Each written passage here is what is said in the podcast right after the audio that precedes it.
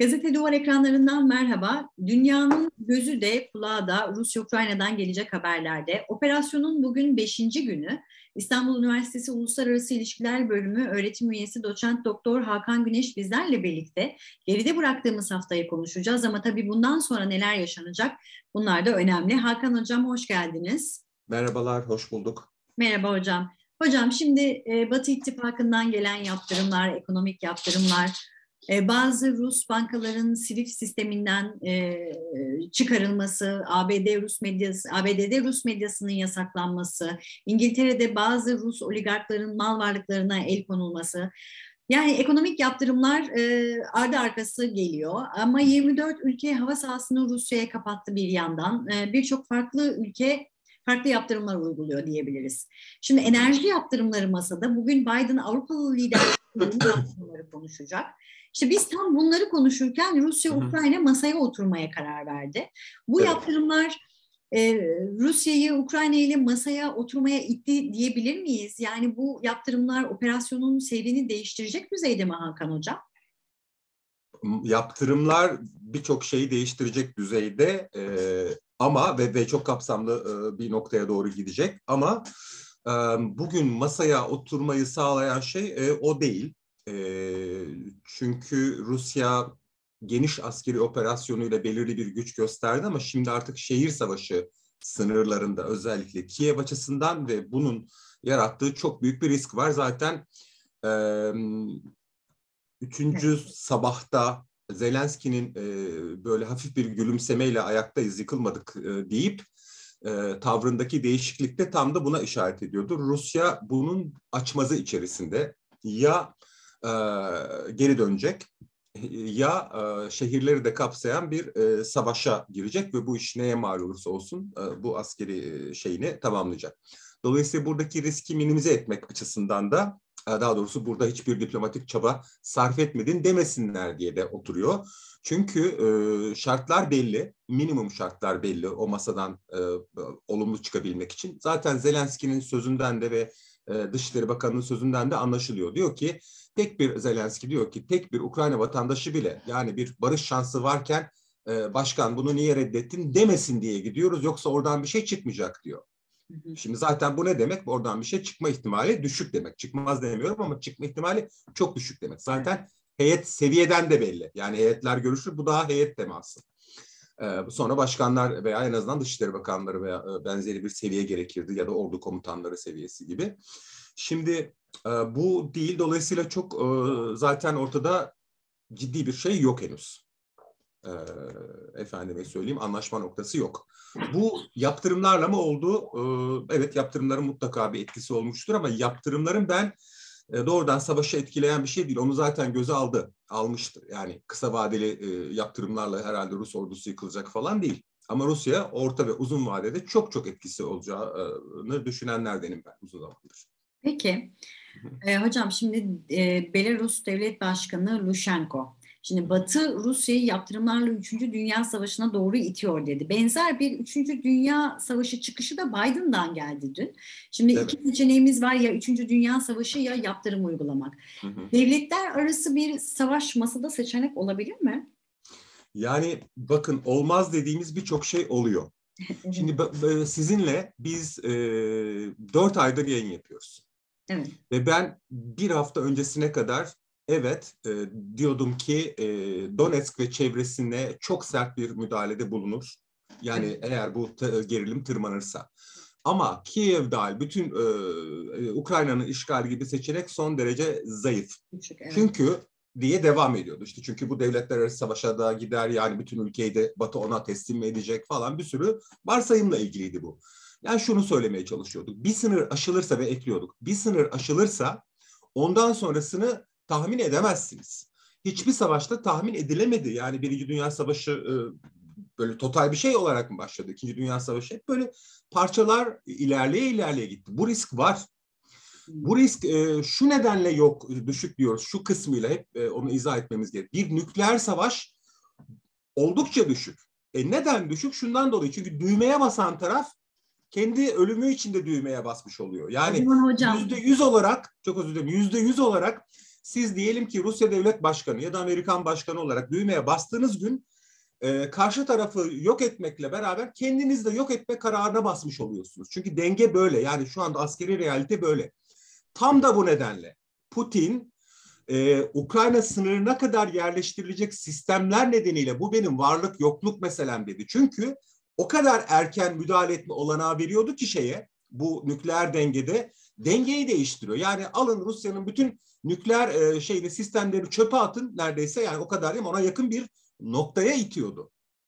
Tam da bu nedenle Rusya'nın tepkisi çok yüksekti. ABD'de devam ettiriyor bu gerilimi. Yani e, hadi hep beraber tansiyonu düşürelim. Sen Ukrayna'dan derhal çekil. Ben de Ukrayna'yı e, askeri bir pakta almayayım.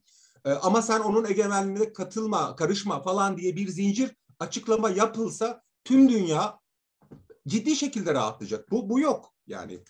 Ee, şey böyle bu dünya savaşı ihtimali hem yok çünkü kendi düğme hem de başka formlarda var. Yani e, vekalet savaşları anlamında olduğunu zaten biliyoruz. Fakat Çin Hindistan sınırında olduğu gibi devletler düzeyinde belirli bir konvansiyonel sınırda kalmak kaydıyla savaşlar da örnekleri çıkmaya başladı. Bir de bir şey daha bizim öngörebildiklerimizin ötesini hep geçen yeni şeyler oluyor. İşte bu yaşadığımız şey onlardan bir tanesi. O zaman söz e, nükleer... E... Tehlike yani ciddi bir nükleer savaş değil ama çok ciddi devletlerin de içine e, girebileceği bir savaş riski bu bölgede acil e, ve ciddi bir olasılık haline gelmeye başladı. Dünya açısından da bu arada var. Tamam. Yani Hindistan, Çin, e, Tayvan, Çin diye uzatmayalım. E, Türkiye, Yunanistan yani çünkü bu silahlanmanın vardığı yer bu. Hakan Hocam şimdi e, söz nükleer silaha gelmişken Rus lider Putin ülkenin nükleer güçlerinin alarmda olması emrini verdi. Şimdi Putin buna gerekçe olarak da aslında NATO güçlerinden gelen saldırgan açıklamaları gerekçe gösterdi. Ama şöyle de bir iddia var. Rusya e, Genel Kurmay Başkanı e, Gresimov'un görevden alındığı iddiası. Şimdi bu ne anlama geliyor? Köşeye sıkışan bir Putin mi var yoksa bir çeşit yani hani çok kaba tabiri aba altından sopa gösteriyor diyebilir miyiz? Nükleer silah kullanımı söz konusu olabilir mi? Evet, şimdi nükleer güç kullanımı e, oldukça yani sıfıra yakın bir e, durumdadır deriz. Şundan dolayı çünkü düğmeye basacak diyelim ki Putin ya da Biden kendi ülkesinin de aslında yok olması için düğmeye basmış olacak. Çünkü iki tarafında bir diğerine mukabele etme kapasitesi e, efendim 1950'lerin sonunda 60'ların başından beridir zaten çok yüksek seviyede var. 1963'ten beri dünyanın yürüttüğü nükleer e, e, silahsızlanma çalışmaları tam da bu ihtimali nasıl kaldırırız, bazı yanlış anlamaları nasıl önleriz, güven arttırıcı önlemler nedir diye bir dizi bir literatür var. Şimdi bunun inceliklerine girmiyorum ama zaten Putin'in tam da bu kadar yüksek seviyeden e, reaksiyon göstermesinin nedeni burnunun dibine kadar bakın konuşuyorduk biz dört aydır. E, evet. E, ne diyordu? Beş ila e, 8 dakika yani cümle buydu. Bu neydi? İşte bu nükleer Moskova'yı vurmaya ilişkin beş ila sekiz dakikaya inmiş bir süre kabul edilemez. İsterseniz gelin evin içine bomba koyun diyordu. Şimdi bu tabii Putin'in saldırganlığını e, aklamak için e, son şey ama durumu aktarmak için söylüyorum. Şimdi olabilir mi? Yani çok düşük tabii nükleer ama nükleer olmayan devletler arası savaş ihtimali mümkün. Biz bunca zamandır şunu konuşuyorduk. Yani Kiev'e müdahalesi ben e, oldukça düşük. Başka bölgelerde olur ama Kiev olursa bu iş başka bir yere gider diyordum. Bunun çok düşük ihtimal olduğunu düşünüyordum ve Amerikan istihbaratının işte şeyle tabii ki bu böyle e, bir analiz yapılamaz diyordum. Fakat oldu. Yani işte o denilen tarihte olmadı başka bir şey oldu. Şimdi bu ne demek? Artık Pandora'nın kutusu açıldı ve yani bu zincirleme başka yerlere üstelik öngörülemeyen yerlere gidebilir. Ee, öyle şeyde konuşuyoruz e, efendime söyleyeyim. Ee, çok sayıda ne diyelim gelişmeyi, tansiyonu arttıran e, açıklamaları görüyoruz. Bunlar e, hiç istenmeyen bir noktaya doğru gidebilir. Peki Hakan Hocam şimdi o zaman bir Türkiye'ye dönelim. Türkiye bölgede yaşanan çatışmaları savaş olarak nitelendiriyor ve Montreux devreye girecek açıklaması geldi Dışişleri Bakanı Mevlüt Çavuşoğlu'ndan. Türkiye'den evet. yani bu, bu boğazlar meselesi bir kenarda dursun ama Türkiye'den de bir yaptırım gelir mi? Türkiye'den bir yaptırım eğer Rusya iyice köşeye sıkışırsa ve artık çok zor durumda kaldığı anlaşılır ve Batı da bazı e, pozitif yaklaşımlar sergilerse daha yüksek olasılıkla ama şu anda en önden gidenlerden olmadığı ortada hepimiz izliyoruz. Peki Çünkü ben... temkinli bir denge tutturmaya çalışıyor. Evet, bunu daha önce de söylemiştiniz e, ve çok da aslında e, doğru bir şey yaptığını da belirtmiştiniz. Şimdi ben araya bir küçük soru daha soracağım o zaman. Batı tavrını sertleştiriyor sabahtan beri yani uzun zamandır konuşuyoruz. Şimdi Rusya ile Çin yakınlaşması da hep üzerinde konuştuğumuz konulardan biriydi. Çin'den ama yaptırım kararı da gelmişti. Şimdi Rusya'nın ana ticaret ortağı Çin'in e, orada bir tavrına bakalım mı? Çin bundan sonra nasıl tavır sergileyecek? Şimdi tabii bu böyle o kadar dinamik bir süreç ki burada hiç kimsenin hiçbir tahmini 24 saatten uzun e, bir kere ayakta kalmaz. Masa evet. ne olacak? Yani şimdi buradan galip ayrılmış bir Rusya'yla e, onun e, ekonomik yaptırımlara ne diyelim dayanma gücüyle şehir savaşında e, an be an yıpran bütün dünyanın nefretini karşısına e, e, alacak bir Rusya aynı şekilde ilerlemez. Çin'in tutumu da dahil olmak üzere değişir. Dolayısıyla bunlar çok dinamik süreçler ama bu süreç genel anlamda Rusya'yı Çin'e yakınlaştırıyor. Peki hocam yani öngörüde bulunmak çok zor tabii ama Bundan sonra ne olacak? Yani operasyon devam eder, büyür ve farklı devletlere de sıçrar mı? Yoksa e, birkaç günde diplomasi devreye girer mi? Yani taraflar e, Belarus'taki görüşmeden, müzakere masasından ne ile kalkacak?